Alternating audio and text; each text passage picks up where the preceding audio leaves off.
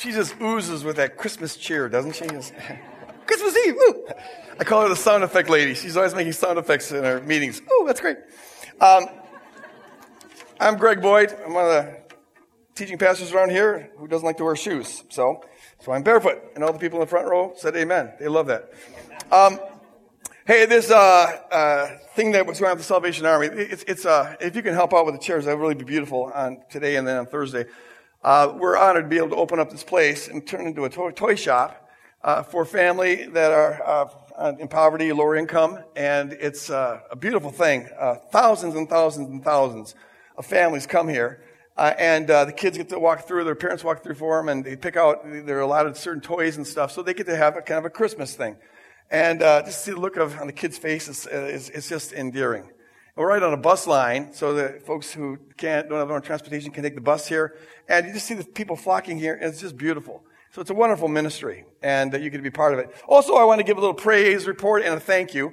Uh, we are in this uh, making space campaign. We initially were we thought we were shooting high and going for forty five thousand uh, dollars to finish up the north end and to uh, uh, refurbish the, the theater. Um, we met that goal really early on, and so we had such momentum. We thought, well, let's see if we can maybe raise money to get this digital camera. And so we up to another thirty, and as of this last week, we've gone beyond that. And so I want to say a big thank, thank you for all you guys. That's fantastic. I just love, and, and we also had a, a parishioner who lives very far away, can't possibly benefit from what we do on this location, but they donated $10,000 to this. So thank you, parishioners. We love you. That's, uh, hey, it's good. I just love the way uh, we're people who are learning to, to live in self-sacrificial love and find joy in giving. So that campaign is still going on. Um, you know, don't feel like you can't give anymore. Uh, it will all go towards further uh, uh, uh things at the theater. Uh, still a lot of work that needs to be done there, and, and I need more money for the camera. But uh, thank you so much for just your faithfulness and stepping up and going far and over and above the call here. So we're in this Advent season, and for the first time in Woodland Hills history, we're paying attention to the Advent season. We're not terribly liturgical around here. Uh, but it's good sometimes to pay attention to the church tradition. And so in the church calendar, uh, this is the time of this four weeks where you prepare for the coming of Christ on Christmas. And each week has a separate theme. And so last week we talked about hope. And this morning we're going to be talking about joy. Entering into the joy of the Lord. And uh, uh the centrality of joy in this whole uh, gospel story.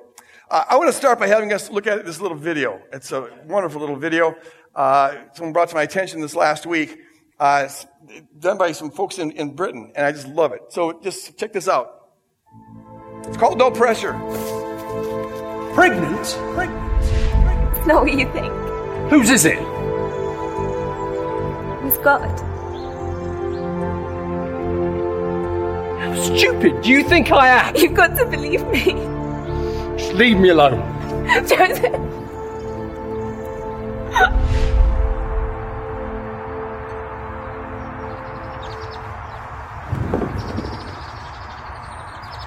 Have you told him yet?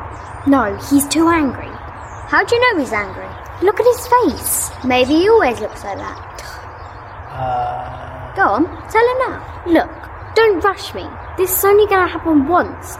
Ever. I need to prepare. You've had thousands of years to get ready for this. Can't you just wing it? Look, this poor guy thinks his girlfriend's two-toning him. She's not, though. I was going to tell him that. That's not the really big news, is it? I mean, the really big news is. Joseph. Or can I call you Joe?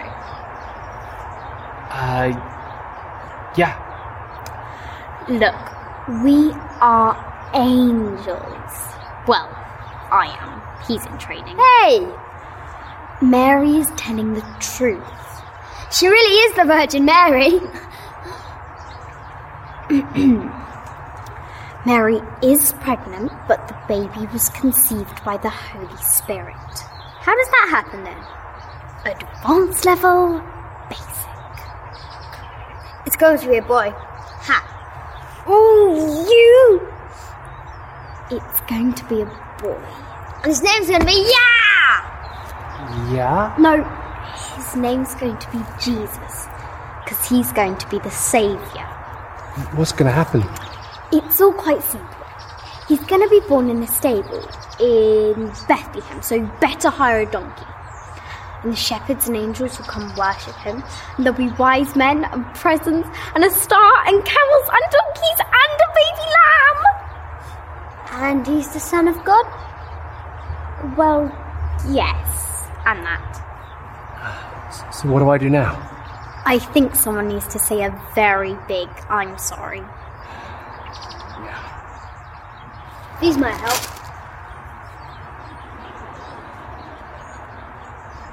Remember, God's Son.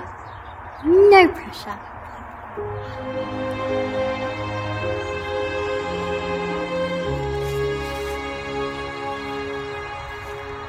Why is he coming?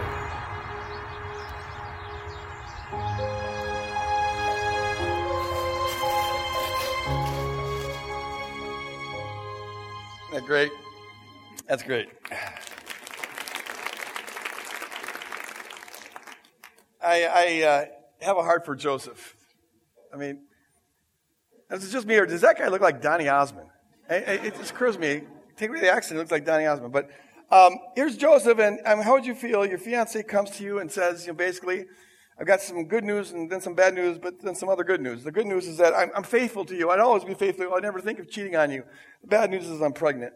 But the good news is that, that uh, it was done by God and we're going to raise the Son of God. That'd be a lot to take in, you know, in, in a moment. It could ruffle the feathers a little bit and screw things, some things up.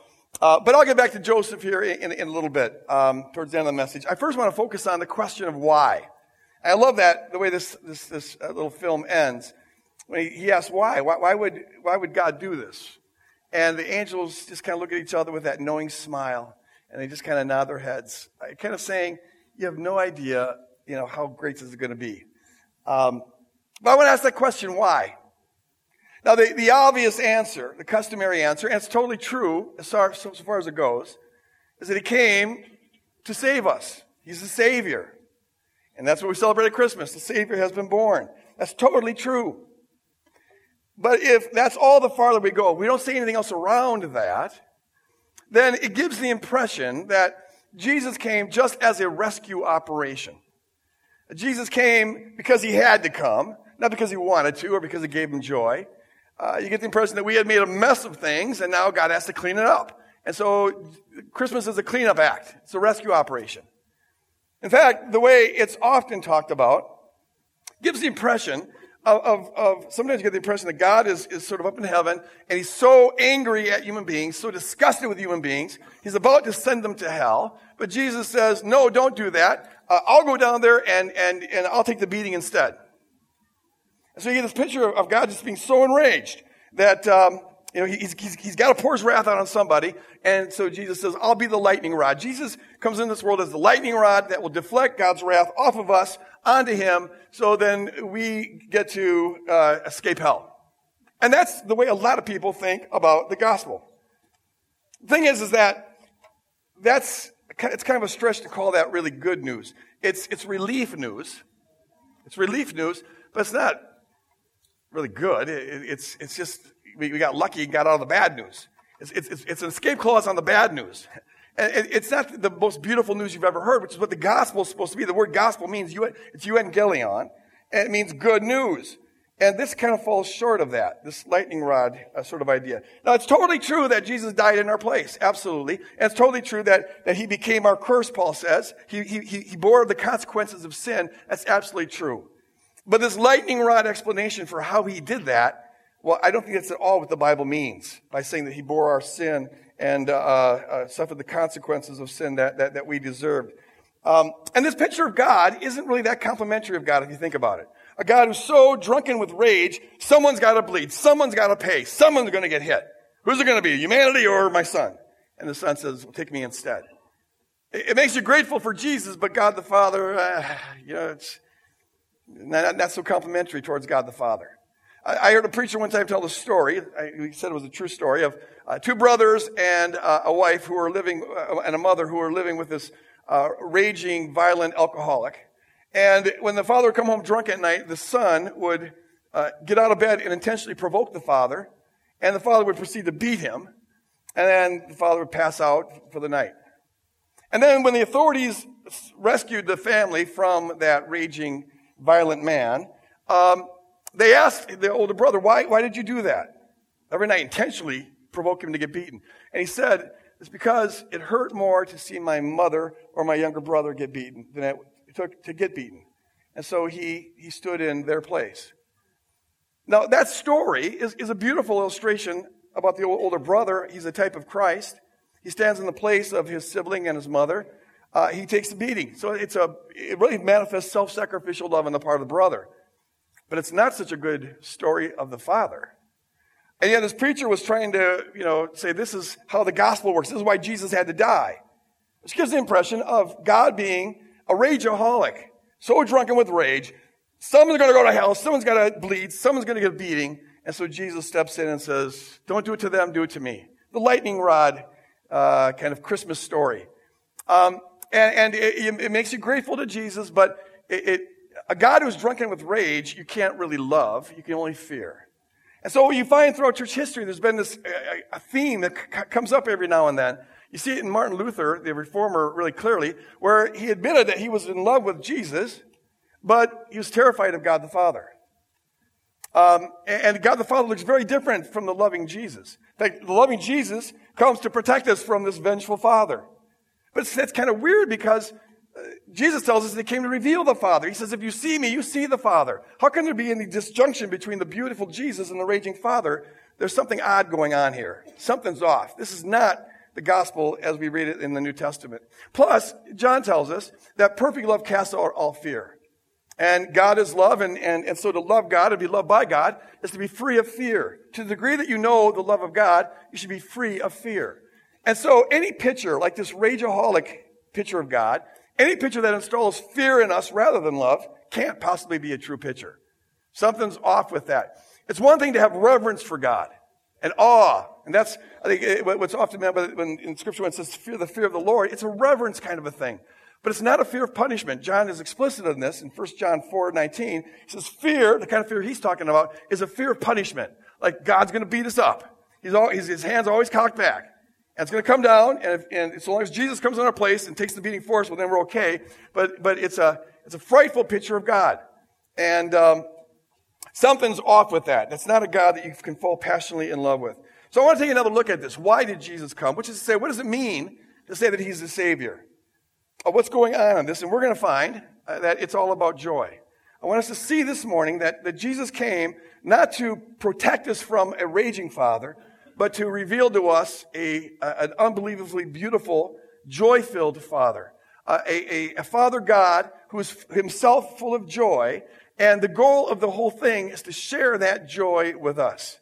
That's why Jesus came. He saves us from everything that could possibly get in the way of that relationship with that beautiful God and therefore prevent the fullness of joy and love and life that, that comes out of that relationship with God. He's a joyful God. Now, I, I, we first got to ask the question, what is joy? What are we talking about when we say joy? A lot of times what people mean by that is simply uh, extreme happiness. But happiness and joy are very different things. Happiness is, is a momentary, pleasurable emotion that you get from being in favorable circumstances. You know, things are going your way, so you're happy. Um, but joy is deeper than circumstances. Joy attaches to it's a state of being, right? And and, and uh, it's not dependent on circumstances. Your your happiness goes up or down depending on whether your circumstances are favorable or unfavorable. But joy is something that if it's, if it's real joy, it, it endures through all circumstances. It doesn't increase or decrease based on whether things are going your way or not. Happiness is absent when you're in circumstances that cause you grief or frustrate you or, or, make you angry. But joy is something that you can have even when you're in the midst of circumstances that cause you grief or that frustrates you or make you angry. Those are not incompatible. And see, God is, what, what we're going to see here is that God has joy. In fact, God is joy. God delights in being God. His Father, Son, and the Holy Spirit. He is the epitome of perfect love and perfect joy that comes out of perfect love. And uh, he has frustration. You, you, see in the biblical record, he, he, gets frustrated with humans. He gets angry. Um, uh, he, he's, he's disappointed sometimes. He's got a range of emotions. But because joy attaches to a state of being, uh, it doesn't affect his joy. God always is joyful at being God. And what God wants, we're going to see here now, is he wants to share that same joy with us. The point of the whole thing is joy. It's about joy. Not escaping the wrath It's about the joy, not just relief. It's really, really good news. Now, to see this, let's start by going to um, uh, the, the narrative of, uh, of, of, of, Jesus uh, in Luke chapter 2. And um, here's where the angels are announcing the good news to the shepherds. Listen to this here. It says, In that region there were shepherds out in the field keeping watch by their flock, uh, over their flock at night. And an angel of the Lord appeared to them, and the glory of the Lord shone around them, and they were filled with fear. They're terrified. And the angel said to them, Do not be afraid, for behold, I bring you good news of a great joy which will come to all the people. Good news of a great joy. The news is about the joy. Uh, and and uh, uh, to you that will be born this day in the city of David a Savior, who is Christ the Lord. And this will be a sign for you. You'll find a babe wrapped in swaddling clothes and lying in a manger. And suddenly there was with the angel a multitude of heavenly hosts praising God and, and saying, Glory to God in the highest, and on earth peace among men with whom he is pleased. Okay, let's pick this passage apart a little bit. Note, first of all, that the shepherds are terrified. The angel of the Lord shows up, and uh, they're, they're terrified. And that's what you usually find in the Bible uh, is when the, the, Lord shows up or a messenger of the Lord shows up, uh, people are terrified. The angels always have to say, don't worry. Uh, we're, not, we're not here to smite you. But see, there's something about our fallen nature. Ever since the rebellion, in this alienated state, we have an instinctive fear of God. It's our nature to fear God and to want to hide. You see with Adam and Eve right there in the beginning. First thing they do when they rebel is they hide. We're terrified of God. Uh, part of what's going on is that we're afflicted by Satan with, with deceptive pictures of God, just as happened in the garden. Satan got Eve to b- believe an untrustworthy, deceptive, vengeful, pathetic picture of God, and, and, and, and, and so she's afraid.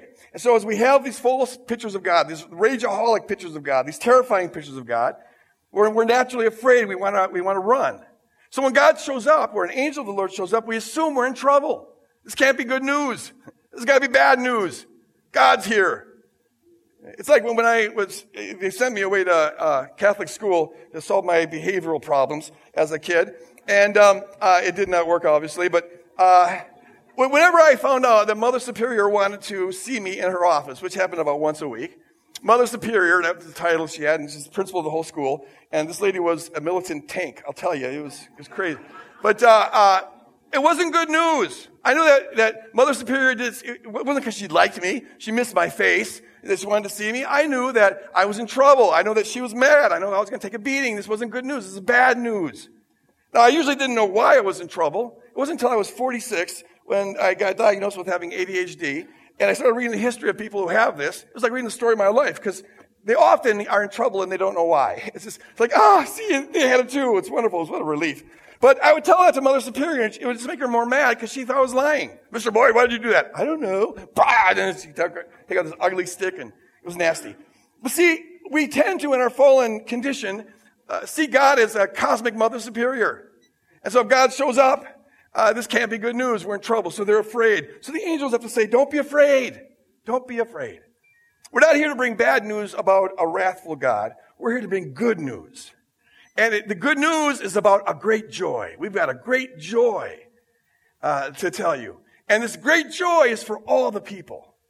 And then notice that the angels end, when they're singing their song, they, they end by saying that Jesus has come to bring peace on earth among human, beings with whom God is pleased. Jesus came not to protect us from a God with whom he is, uh, with, uh, God is furious with us. He came to, he came because to reveal a God who's pleased with us. Not pleased with everything that's going on, but a God who delights in us and has come to bring us great joy. So this passage reveals that Jesus is a Savior. It's called a Savior here. But if we can get rid of our ugly pictures of God, our monstrous pictures of God, we'll see that He's not saving us from God the Father. We don't need to be saved from God the Father. God the Father is the one who's doing the saving. Uh, he, he's, he's, not here to, to, placate the wrath of God. He's here to reveal a, a, a, a beautiful, loving, joy-filled God. He's here to uh, bring us into a relationship with that God. And He's here to save us from everything that could block that relationship and everything that comes to kill, steal, and destroy the fullness of life and joy that God has in, in, in store for us. God comes as a bringer of, a, of news of a great joy. And, and Jesus is here to reveal that joy and to open up access for us to get that joy and to save us from everything that tries to kill, steal, and destroy that joy. And so Jesus later on in life, he says this in John 10, the thief, the thief comes to kill, steal, and destroy. Whatever you see killing going on, stealing or, or thievery going on, or, or destruction, that's the thief. On some level, the thief is at work. But Jesus says, I've come that you might have life to the full. I've come. He's the, he's the life bringer. And, and it's, it's, it's about the fullness of God's life, the fullness of His joy. He's the bringer of the good news. And so he, he saves us from everything that kills, steals, and destroys the fullness of life and joy that God has for us. That's how He's the Savior. You see how central joy is to everything Jesus is about, even before Jesus is born. So when Mary was, was uh, pregnant with, with Jesus, she went to visit uh, her cousin Elizabeth. And her cousin Elizabeth was also pregnant with, uh, with John the Baptist. She was a little farther along than Jesus was, uh, than Mary was. And so, um, John, John, the Baptist is, is the one who was to lay the groundwork for Jesus coming. He was, he was announcing to the world who was coming. He's the one who later on said, this is the Lamb of God who takes away the sin of the world. But here we find in a passage where we see John is doing his work even before he's born.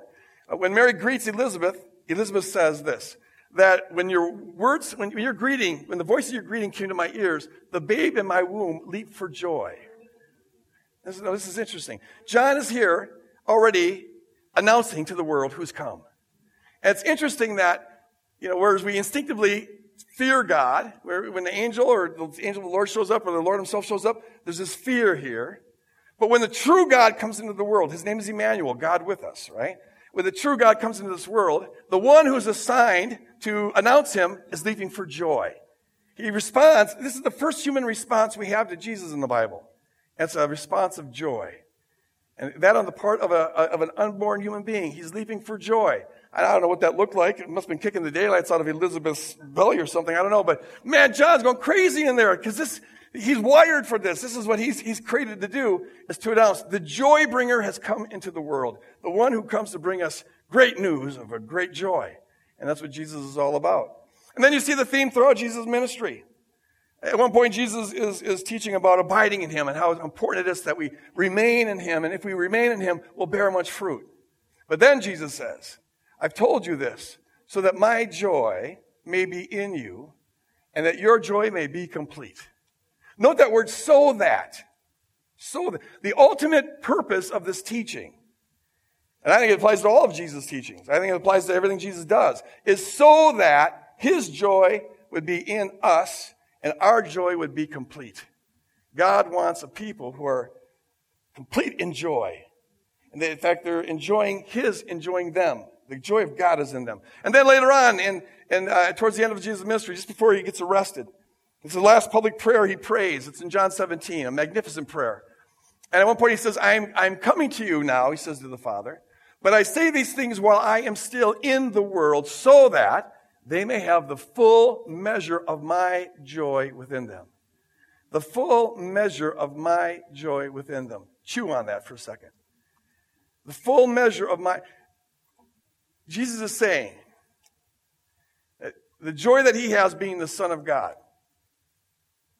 And that's, I'm assuming, unsurpassable joy. He is part of the triune God, right? Father, Son, Holy Spirit. The, the joy of being God, the joy of this triune fellowship, this ecstasy, this bliss that God has being God. Jesus has come so that the full measure of that, not just a little bit of it, not just a part of it or an aspect of it, the full measure of that joy would be in us. So our joy would be complete if that full measure is in us. Do we dare to believe in a God who's this beautiful? This is the question. A, a God who he, he, he has joy, sharing his joy. The purpose of the whole thing is for us to enjoy the joy that God has being God. We're not God, but He wants us to feel the, the joy that comes with that as we're loved by God. We share, we share in the life of God and the joy of God. God wants the full, that full joy to be in us. See, that, that this is so much more beautiful, a trillion times more beautiful than this rather pathetic lightning rod good news. That's relief news. Whew, we, we dodged a bullet news. Okay, fine. Uh, but this, this, folks, this is the really good news. This is the euangelion. This is the great news of great joy. Uh, that, that, that the angels were talking about. This is the best news imaginable, the best news you could ever conceive of. This is the greatest, most fantastic, mind-boggling, goosebump-making, ecstatic, incomprehensible, brilliant, infinitely deep, good news you could ever dream of. It's, it's the news that beats all news. This is what God has in store for us. It could not possibly be better than this. You can't outdo the joy that God has been God. And that's the joy He wants to give us. Uh, and that's why Jesus came. He came to bring us this good news, to reveal the beautiful God who's behind this good news, and to save us from everything that could possibly block that good news. That's what the Christmas story is all about, folks. And at the center of the whole thing is joy. The joy of God enjoying us. Amen. Amen. See, he didn't come just to clean up a mess. He didn't come just because someone had to take a beating. He didn't come just because we were a problem that needed fixing. Of course, we're problems that need fixing, but see, he didn't come because he had to come. It gave him joy to, to, to come.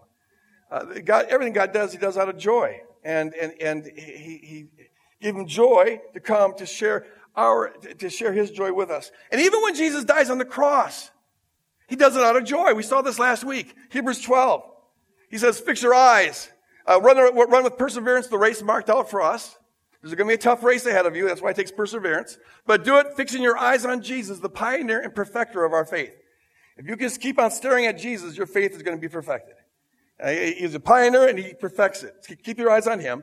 And then it says, for the joy set before him, he endured the cross, scorning its shame. For the joy set before him. Now there was not one thing pleasant about the cross experience. It was nightmarishly bad. But Jesus was willing to undergo it for the joy that was set before him. And, and what it's showing us is that God is motivated by a joy, the joy of sharing himself with us. And if we keep our eyes fixed on him, we'll find the same thing is true of our life. We do things for joy. Not because we fear something, not, not because we're running from a consequence, not because we're trying to hide, or because there's shame if we don't do it. It ought to be at the at center a joy. It may be very hard, like the cross was hard, but it, it, it, if we're if we're understanding who we are and who God is, we will be motivated by a joy. And so it was joy that, that, that led Jesus to, to take on the cross. Now you wonder, how could that possibly be? How could God find joy in that? Think about this. You are as, the, the more perfect you are in love, the more mature you are in, in, in, lo, in love, the more loving person you are, the more you have found that the joy of giving, the joy of sacrificing for others, the, the more loving you are, the, the more you find that eh, actually giving, eh, there's far more joy in giving than there is in getting.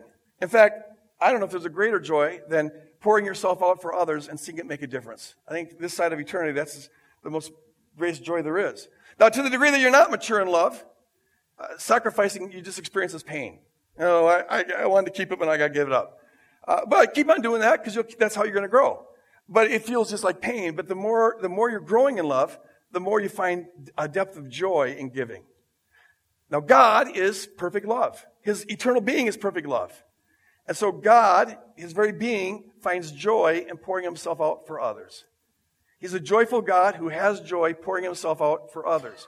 Uh, this is what the triune God does within themselves throughout eternity. There's a, a, a and we can't conceive of it, but there's kind of a giving themselves away uh, uh, within, within the Trinity, Father, Son, and Holy Spirit. Their very existence is pouring out for one another. In the church tradition, they call this the perichoresis of the three persons.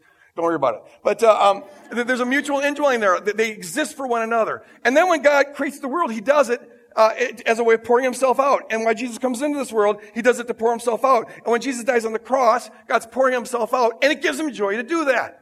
The experience may be nightmarish as it was on the cross, but what motivates it is joy, because God loves to give, because God is perfect love. That's why the cross is the, the, the supreme revelation of God, because the cross is the supreme uh, expression of self-giving love, other-oriented love. And so nothing reveals God more purely than the cross. And what it reveals is a God who delights in pouring himself out, even if it means that he experiences the consequences of sin that we deserved. That's why God created you. That's why Jesus saved you. That's what the cross is all about. And that, folks, is the good news. It's the good news of who God is and who He's created us to be and who He saved us to be. Here's the thing all of us, to some degree, I, I, I suspect, however long you've been a believer, you probably still have the residue of the lies of Satan about who God is. Some people are still a lot. Your brain's infected with d- demonic pictures of God. And, and others maybe just a little bit, but under the right circumstances, those will get triggered. And see, this is the main way that Satan still keeps us from having a, a life-giving relationship with the Father, and therefore keeps us from experiencing the, the joyful fullness of life that the Father has for us. It's the main way he keeps us in bondage. It's lies. He's a liar. He's always been a liar, and he continues to lie. And, and when we have these deceptive pictures of God, then we instinctively fear God and want to hide. And so he's very invested in keeping us um, in bondage to those pictures. Here's the thing we've got to see. Insofar as you are still, you still have the residue of, of the lies in your brain on any level, um, you will instinctively fear God. It's part of our fallen condition. Until you've been liberated by the good news and God's opened your eyes and hearts to see the true God, uh, until that happens, you instinctively fear God. It's, it's, your, it's your fallen nature and you want to hide. And to the degree that you're still in bondage to that fallen nature, the ugly pictures of God feel right to you because that's what you expect God to be.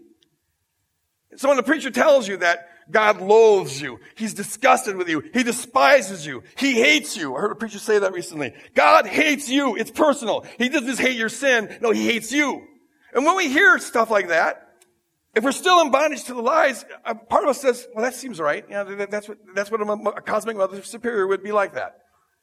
Or when you hear a, a, a story of, of, of a, theologian or a preacher telling you that God killed the child to punish the parents, or God wiped out the village with a hurricane, or God sent the plague, or what have you, part of us, if we're still in bondage to the enemy, that, that feels right. It feels like, yeah, that, that's what we expect God to be. Or even when you're told, as, as some have taught throughout church history, that God, from the beginning of time, before the world was ever created, uh, he decreed, he predestined that the majority of people would suffer eternal torment because it gives him pleasure to do that. And when, and, and in our fallen state, there'd be a part of us that says, yeah, that, that sounds about right. Yeah, that's, that's what we'd expect.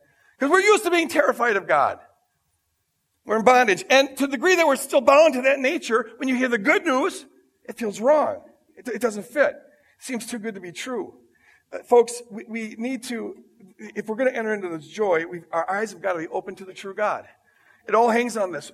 We need the Spirit of God to open our eyes to see what is true and to burst the bondage, the chains of all those deceptive pictures that we've inherited from religion and, and, and from the demonic realm. Some folks hearing this message this weekend, you need to hear this. God isn't mad at you. He's, Jesus came not to placate God's madness. He came uh, to, to, to, to, because God has, has pleasure. He says he, with, with, whom God is, God is pleased. Uh, it's not to protect us from the God who's furious. You've got to see that God, Jesus didn't come reluctantly just because you're a problem that needed fixing. God doesn't look at you as a problem that needs its fixing. God sees you as his child. Whoever you are, whatever you've done. The, the pleasure God has in you dwarfs in comparison the pleasure that a loving parent has to the newborn baby. Uh, it gives God joy to create you and joy to hold you in existence. If He wouldn't enjoy you, you wouldn't exist anymore. He's the one holding you in existence. You've, you've, got to believe that God adores you, that God is ravished by you, that you are His precious child. You're more precious than everything else in the universe, that He would give and has given everything for you. You've got to believe He's not mad at you. His wrath isn't burning towards you. Towards you as a person, he's got nothing but love. And he, oh, what he wants more than anything else, he's, he's desperate in wanting to share his joy, his joy of being God. He wants to share that with you. Um, but see, if we're infected with the lie, then that feels off. The same instinct that makes us think the ugly pictures of God are true makes us think that the beautiful pictures are off. I, I don't know if I can believe that. It, it, it's too good. Surely God's mad at me. God's got to be mad at me.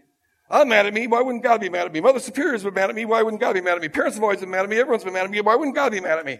I'm a bad person. I'm a maggot. I'm a worm. I'm snail's breath. I'm, I'm scum. I had the abortion. I got the divorce. I committed adultery. I fell into porn addiction. I fell back again into my meth addiction. I cheated on my taxes. I murdered my grandmother. I, I, whatever it is. Surely God must be mad at me. I'm here to tell you, no, it's not you that God is mad at. God is mad at everything that kills, steals, and destroys the you that God knows is, is the real you, that God created you to be.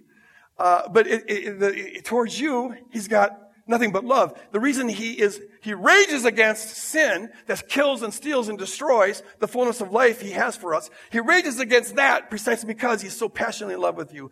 The heat of God's wrath towards sin is the mere reflection of the heat of God's passionate love towards you. But you gotta know that towards you as the person, he's got passionate love, only passionate love, and a concern to free you from, it's, it's the anger of a parent when you found out that your teenager was out last night driving with a bunch of friends completely drunk.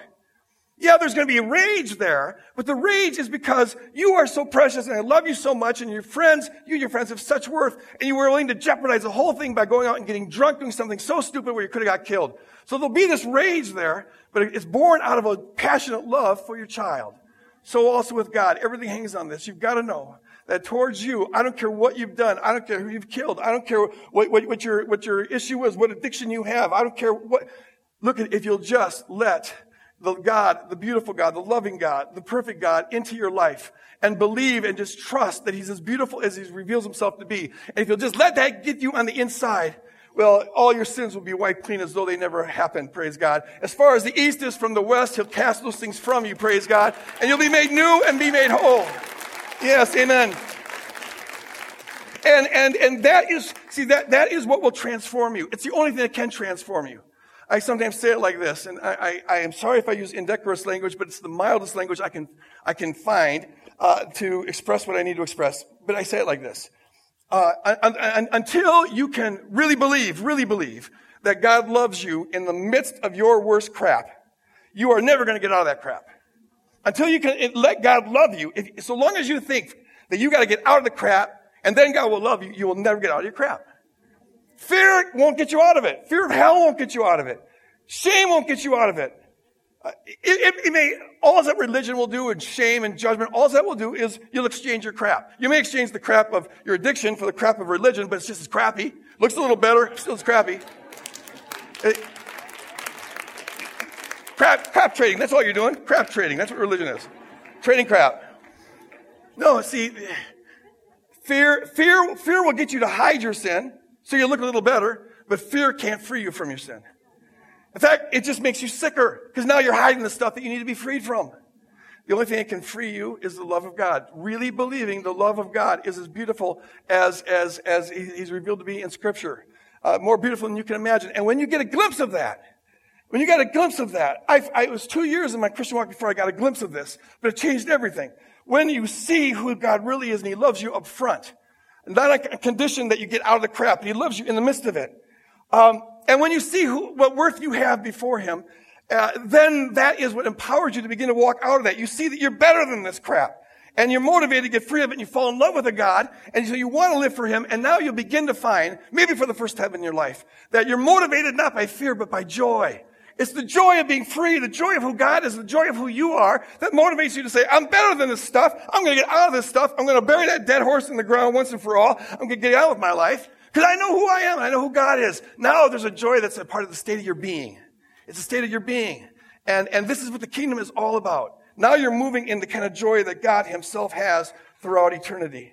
Folks, it all hangs on this. You can see why Satan is so invested in keeping us believing in lies. Because the minute you get a glimpse of the true God, it changes everything. It's the ultimate game changer. You're liberated by joy. Everything God does, He does out of joy. Not begrudgingly, oh, these stupid humans messed up again. Oh, now Jesus got to go down there and die. No, we're not just a problem that God has to put up with, folks. And, and Jesus wasn't just a lightning rod to deflect the wrath of God. God is a dancing God. He's a joyous God. And freedom happens when we can believe that and see that and begin to experience that. No ifs, ands, or buts. Um, I don't care what flavor of the crap it is that you're, you're drowning in right now. It just does not matter. Trust this message. This is the good news. Now, I want to say one more thing about it, and it brings us back to Joseph. And it teaches us something very, very important about how to access this joy. Let's get in the mind of Joseph again. Remember, Joseph doesn't know all the stuff that we know. He, he's, he, he, he's getting this before uh, you know, the rest of the story gets played out. So he hears Mary tell him uh, that she's pregnant. And you'd understand why he wouldn't believe that. That would be a hard thing to believe. Especially because there's been, never been any example of this before. We've had one example, so it gives a, a little bit of a possibility, I suppose. I, I can imagine if, you know, if, if, uh, if, Shelley told me that she was pregnant by the Holy Spirit, we've been married for 36 years, uh, and I know her character, I, I, I would believe that. Um, well, I mean, if I'm talking to do, but I think I would come around. Honey. I, I, but I can imagine myself becoming convinced of that. I can't, I can't imagine her uh, doing that. So, but see, Mary and Joseph really didn't know each other that much. I mean, we don't know what they're, but if they're typical Jewish kids, they probably, you know, had an arranged marriage. They, they weren't like really familiar. He doesn't know this Mary gal very well. So it's understandable that he would not believe her. His, his, his disbelief isn't born out of some kind of arrogant sin. It's just, he's being reasonable. In fact, he acts very nobly here. The, the, the narrative tells us that he was going to divorce Mary quietly, uh, as private as possible. And see, he could have called her out. He could have announced this. And had he done that, it's likely that Mary would have been executed as soon as the baby was born. When you're dealing with first century Palestinian culture, it's the first century Jewish culture, you've got to think of a culture that's quite a bit like Pakistan and Afghanistan today. Uh, they see premarital sex and extramarital sex as deserving of death. That's what the law required. And he could have done that. It's merciful that Joseph didn't do that. Uh, but then he's in a state of unbelief. And I, for the first time watching this, this, this uh, little video, it never occurred to me how profoundly painful it must have been for Mary to not be believed by Joseph. Oh, that's a different sermon, but it just struck me how utterly, utterly alone she was. No one to turn to who would believe this. But if thankfully, the Lord revealed it to Joseph in a dream. And um, Joseph is, compelled by this dream to believe Mary. He's telling the truth. Now, that must have been one heck of a dream, folks. Uh, I, I've had some interesting dreams, but nothing would ever convince me of something of this magnitude. It must have been one powerful, powerful dream. But I don't care how powerful the dream was, you, he surely could doubt it. Especially years later, he could doubt that. I mean, it's in the nature of dreams. You, you could doubt it. Was that really of God? And I want to ask this question. How could Joseph, in the state of being that he, this decision he has to make, how could he find joy? Because the, the, the, the, angel said this was a news of great joy for all people. And Joseph is a people, so it's for Joseph as well. How could he find joy in the midst of all this? This decision that he's got to make is huge. A lot hangs in the balance. If he's going to believe the dream and therefore believe Mary, his life isn't going to be easy from here on. Among other things, in this culture, which is a lot like Afghanistan and Pakistan today, he now is going to bear the guilt, the guilty appearance of being the guy that got Mary pregnant before they were officially married. They were legally married, uh, but they weren't officially married. In, in, ancient Judaism, they had a two, one or two year interval there. And, and, uh, and so he, had, he, would have to get a legal divorce to end this thing. But, uh, you don't live that down in first century culture. He really is a Christ figure in that he's sharing the appearance of guilt with Mary. And, and now the rest of his life, people are going to know that this is the couple that had the baby out of wedlock. And that is scandalous in first century culture. That rumor spreads. We find later on in Jesus' ministry in John chapter 8. He's debating the Pharisees, and the Pharisees say at one point, at least we know who our father is. And they're doing a double dig there. They're saying we know who God our father is, but you don't even know who your earthly father is. The rumor's out there. In fact, we've got records of, of, in the second century, there's a rumor going around that, that Mary was impregnated by a Roman soldier, whether it was rape or consensual, but that Jesus was born, he's half Roman. That rumor's spreading. It's kind of the, the telephone line. It gets worse and worse and worse as it goes out there. So this is huge, and Joseph is going to have to bear this rest of his life. And that's not going to be easy. Then there's the whole pressure of raising the Son of God, like the angel said. No pressure, but there's a lot of pressure. You got to raise the Son of God. And then there's the whole ordeal going into Bethlehem with a with a with a woman who's going to be seven, eight months, nine months pregnant, having the baby in the in the barn, animal-filled, manure-filled barn, and put him in a manger. That's going to be pretty stressful for these kids. And then they got to run for their life to get away from Herod, and so on and so on. Deciding to believe this is not going to make your life pleasant. So, the question: How could Joseph find joy in the midst of this? And the answer is this he would find joy only to the degree that he was resolved in that dream being true. If that dream is true, then he's part of a, he's a central player in the plan of God in, in, in world history, and he could find joy in this. Uh, he gets to play this role. It would be an opportunity. If he's resolved, if he truly trusts this dream to be true. But to the degree that he would waver, to the degree that he would have doubts, to the degree that the, the, the power of the dream would diminish, and he'd have only a vague hope, to that degree, he's going to experience nothing but misery and wonder how, how he, he, he, his life would have been so much easier if he would have just you know, gone his own way. It all hangs on how much do you trust the gospel? What you, this is the principle of faith that is at the core of our finding joy. Ask the question like this How could Jesus find joy as he's enduring the cross? He could only find joy if he was, as he's undergoing this torturous experience, if he envisioned, concretely envisioned in his imagination, saw and trusted the, the results of this that, the cross would bring, if he saw the multitudes and multitudes of people who are going to be blessed by this and entering into the joy of God because of this, well, then he could be, feel joy as he's uh, going through this. But if he had only a, like a, a vague theoretical belief, a hope, gee, I hope this, you know, is doing some good, well, then he's only going to experience the suffering. There won't be any joy there. It, it's the principle of faith. Uh, all of our emotion, what we experience, is a result of the stuff we're playing in our mind, and that's what faith is all about. I, I, I share this verse a lot because it's so important and so rarely taught on. But it's Hebrews chapter 11, verse 1, where the author says that faith is the substantiating of things hoped for and the conviction of things not seen. The substantiating. It is when we, in our minds, substantiate, make as a substance, make as a solid thing, that which we hope for, what we believe to be true, what we anticipate. Then that produces a conviction. The Greek word is elenchos. A conviction of the things that we don't yet see. A conviction that it will be so. A conviction that motivates us to move in a certain direction. As you envision it, it produces a conviction that, that, that it is true and you move towards that. So all faith is, is, is in essence doing this. When you pray for a person to be healed, and if you're exercising faith, you envision them being healed, getting out of the wheelchair or getting free of the cancer. And that seeing that in your mind, believing that that is God's will, motivates you to push in that direction. Or, or, or envisioning the, the kingdom. You substantiate it. You see it as a substantial reality, not just a vague hope, not a mere theoretical belief, but you envision it. And as you envision it, as I said last week, uh, you, you experience the peace in the present of what will be true later on. It produces a conviction in you that is so, a conviction that is real. It's no longer just a, little theoretical belief, it's, it's a reality. And that makes all the difference in the world, especially when you're facing death. A friend of mine, this uh, a couple weeks ago, found out that his mother, um, it turns out she's filled with cancer. And the doctors say they can't do anything for her. She's got maybe two or three months left to live. Life is so precarious. Now, the mother is in a state of peace and even has some joy at this. And my friend also is in a state of peace and has some joy, but the rest of the family is melting down. Now, what's the difference? I don't know a lot of the family dynamics here, but I do know this that if a person has spent uh, time in their life cultivating uh, an awareness and a vision of the coming kingdom, it becomes real to you. You taste it. It's not a mere theoretical belief. You experience it. You meditate on it, as I encouraged us to do last week. Uh, and, and so it becomes more and more real to you. Uh, uh, the conviction that it is so is born in your being so that when death is knocking at the door, well, you experience it in the whole context of the reality of the coming kingdom, and you realize that this is a little vacation trip you're taking. It's not a permanent goodbye. But see, the, the rest of the family, so far as I know, also believes in the coming kingdom. But see, if you aren't envisioning it, if it's only a theoretical belief uh, that you only think about when someone asks you the question, do you believe in the afterlife?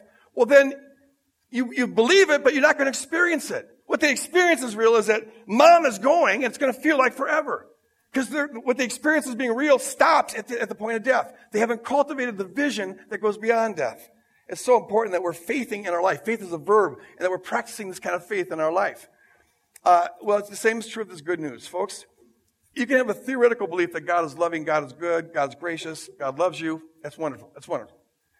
But that's not going to give you access to the joy unless you're seeing it. It's not what you just theoretically believe. It's what you have faith in, what you trust, what you resolve, what is a conviction in your gut. And the joy will come to us only when we are, are going beyond a theoretical belief and actually experiencing it, envisioning it in our imagination, and, and, and tasting its reality. Paul in 2 Corinthians 3 puts it like this. He says that, that we, when we turn to the Lord, our, our minds become unveiled. A, a veil, that demonic blinder, of Satan is removed. And we're able now, he says, to see the glory of God in the face of Jesus Christ. That's 2 Corinthians 4 6.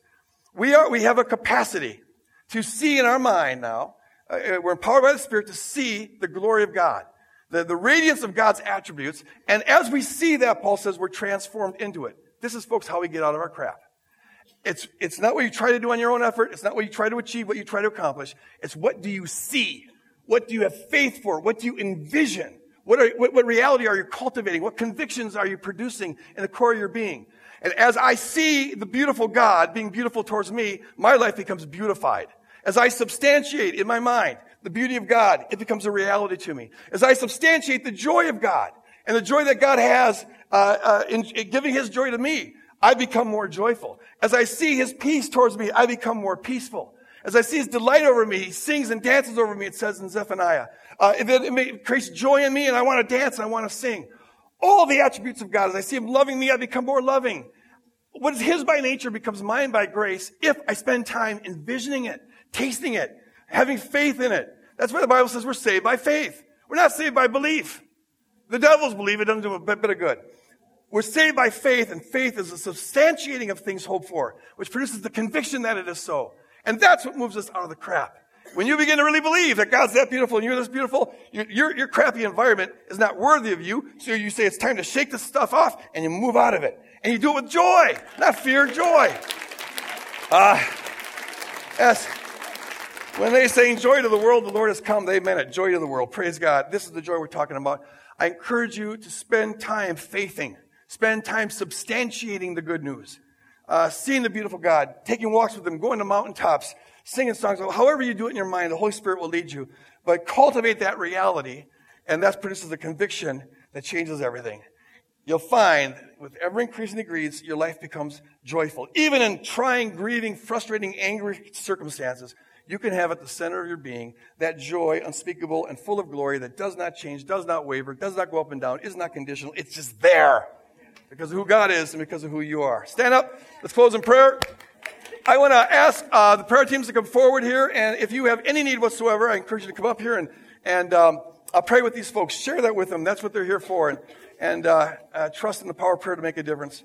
But Abba Father, as we leave this place, I just bless these people and bless the parishioners who are listening. And uh, Lord, I just pray that we be a people who enjoy, spend time enjoying you, enjoying us. Enjoy you, enjoying us. That's the center of everything right there. You, you we enjoy you enjoying us. You enjoy us, so we're going to enjoy you enjoying us.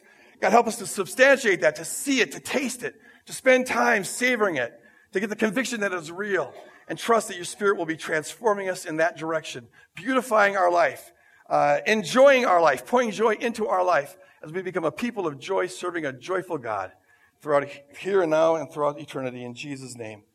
And all of God's enjoyers said, Amen. God bless you. Go out and bring joy to the world.